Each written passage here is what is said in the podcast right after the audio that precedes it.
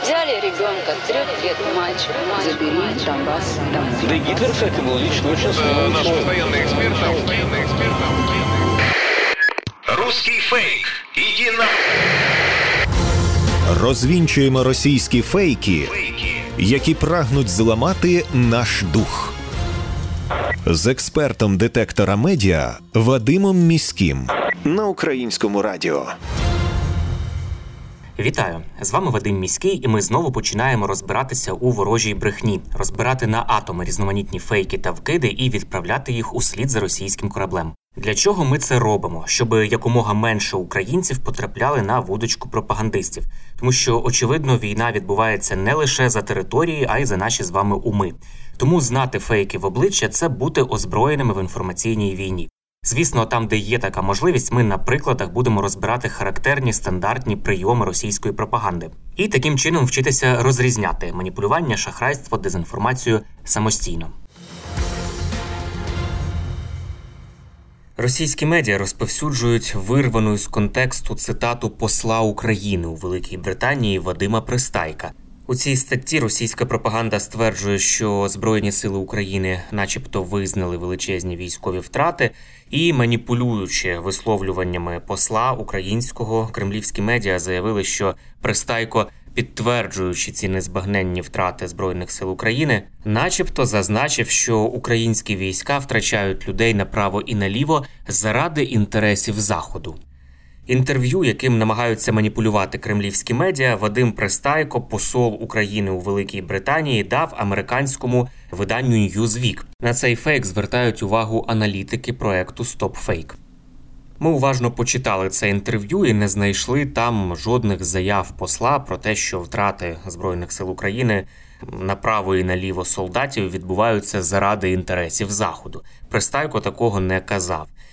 Він розповідав про критичний момент, який настає у російській війні проти України. За словами Пристайка, найближчим часом існує можливість виступу російського президента Путіна із нещирою мирною пропозицією, яку Кремль хоче використати для того, аби зупинити контрнаступ українських сил. Посол каже, що Росія вже вдавалася до такої тактики у 2014-2015 роках.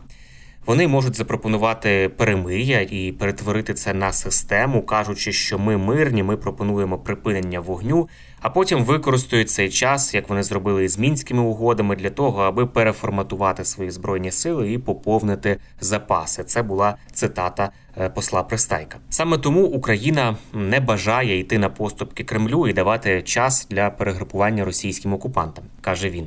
Дипломат повідомив, що Україна через російські бойові дії і масові ракетні обстріли мирних міст втрачає величезну кількість людей, як військових, так і цивільних. Росія ж знищує українців цілеспрямовано, руйнує цілі міста, і саме цю цитату Пристайка російські ЗМІ якраз і вирвали з контексту і створили маніпулятивну новину. Однак український дипломат не робив жодних заяв про незбагненні втрати Збройних сил України. Йшлося про населення України в цілому. Процитую ці його слова. «Ми вже на війні майже рік, ми втрачаємо людей направо і наліво, ми не афішуємо, скільки із загиблих військових чи цивільних, але ви можете собі уявити, що цифри ці величезні. Наші міста, деякі з них повністю зруйновані. Якщо ми зупинимось зараз для будь-яких мирних переговорів, росіяни спробують зберегти захоплені землі, ті, які їм вдалося захопити за цей час. Деякі із них дуже важливі, наприклад, сухопутний коридор у Крим, каже Пристайко. Зараз неможливо підрахувати точну кількість загиблих через російське вторгнення цивільних українців. Ці дані вони будуть доступні лише після повної деокупації захоплених українських територій. Однак у вересні минулого року, 2022-го, експерти Американського інституту вивчення війни дійшли висновку, що Росія цілком усвідомлено вчиняє воєнні злочини на усіх окупованих українських територіях. Це масові убивства українців і знущання із них. За підсумками минулого року, Національне інформаційне бюро при Міністерстві із питань реінтеграції тимчасово окупованих територій України повідомило про сотні тисяч звернень щодо зникнення людей. За даними бюро, у зв'язку із російською війною проти України було зафіксовано 297 тисяч звернень громадян щодо зникнення людей або загибелі цивільних, потрапляння їх у полон, про депортацію, примусову мобілізацію на тимчасово окупованій Росією території і так далі. Станом на кінець серпня минулого року головнокомандувач Збройних сил України Валерій Залужний повідомляв, що від початку широкомасштабного російського вторгнення в Україну у боях на той момент загинули близько 9 тисяч українських військових. Україна стала лабораторією для випробувань західної зброї. Таке повідомлення ширять пропагандисти у соціальних мережах і в телеграм-каналах, які зазвичай транслюють проросійську риторику. У повідомленнях йдеться, що війна надала можливість Сполученим Штатам і іншим союзникам України вивчити, як їхня система озброєння поводиться під час інтенсивного застосування. І от, мовляв, Україну ці всі країни начебто використовують як полігон, а насправді країни-партнери тільки переймаються за власну вигоду. Пропагандисти придумали і певний доказ для цієї вигаданої історії. До публікації додають імовірний матеріал від CNN, американського телеканалу, де нібито про це розповідається. Проте, як ми з'ясували, це звичайнісінька маніпуляція.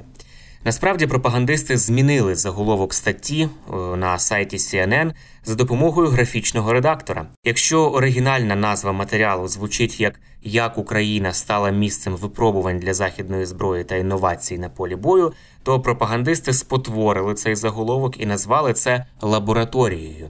Однак у матеріалі справді йдеться, що Україна випробовує найновітніші зразки озброєння і решта країн можуть визначити їх ефективність. На противагу цьому автори статті розповідають, як винахідлива українська армія експлуатує і лагодить зброю. Тобто вороги спотворили контекст усього матеріалу і виділили ті тези, які вигідні російській пропаганді. Цю публікацію пропагандисти поширюють, аби підірвати довіру українців до країн Заходу, які допомагають нам воювати з Росією. Нібито мета їхня не захист нашої територіальної цілісності, а тільки випробування власної зброї для того, щоб отримати зиск у майбутньому. Вороги хочуть, звісно, спотворити реальність і показати, що усім байдуже до долі України, але насправді ми знаємо, що реальність далеко не така. Інструмент Заходу для підриву російської державності. Так називає Україну російська пропаганда у нових повідомленнях їхніх же засобів масової інформації. Мовляв, Україна – це тільки маріонетка в руках Заходу для того, аби досягти певних політичних цілей західних країн. Зокрема, однією із таких цілей пропагандисти вбачають так званий «підрив російської державності». Росія вже не вперше порушує тему причетності Заходу до війни в Україні. За словами пропагандистів, Захід використовує нашу країну для того, аби знищувати Росію.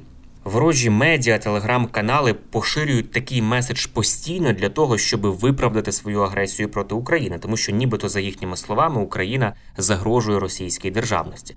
Насправді ж на державність Росії ніхто не зазіхав і не зазіхає, а Україна відповідає на російську агресію для того, аби відстояти власний суверенітет і повернути окуповані території. Україна воює не проти когось, а за себе та свою незалежність.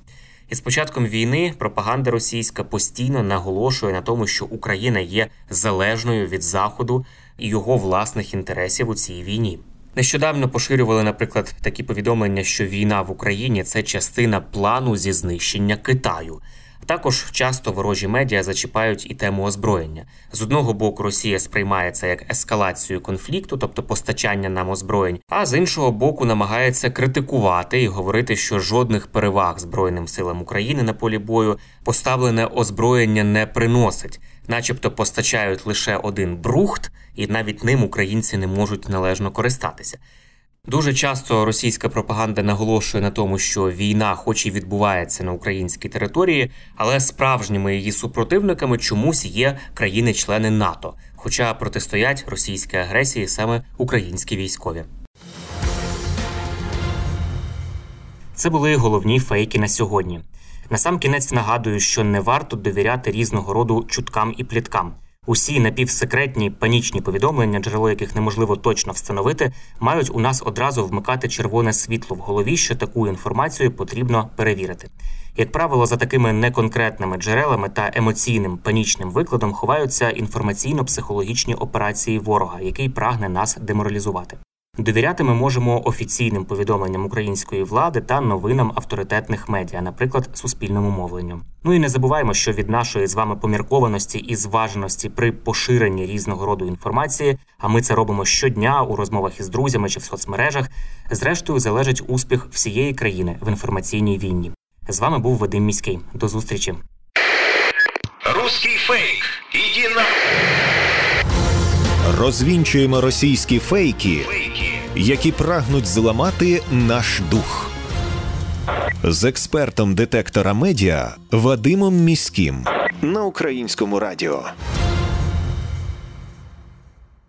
Цей випуск підготовлений у рамках проекту «Термінова підтримка ЄС для громадянського суспільства», який впроваджується ІСАР Єднання за фінансової підтримки Європейського Союзу.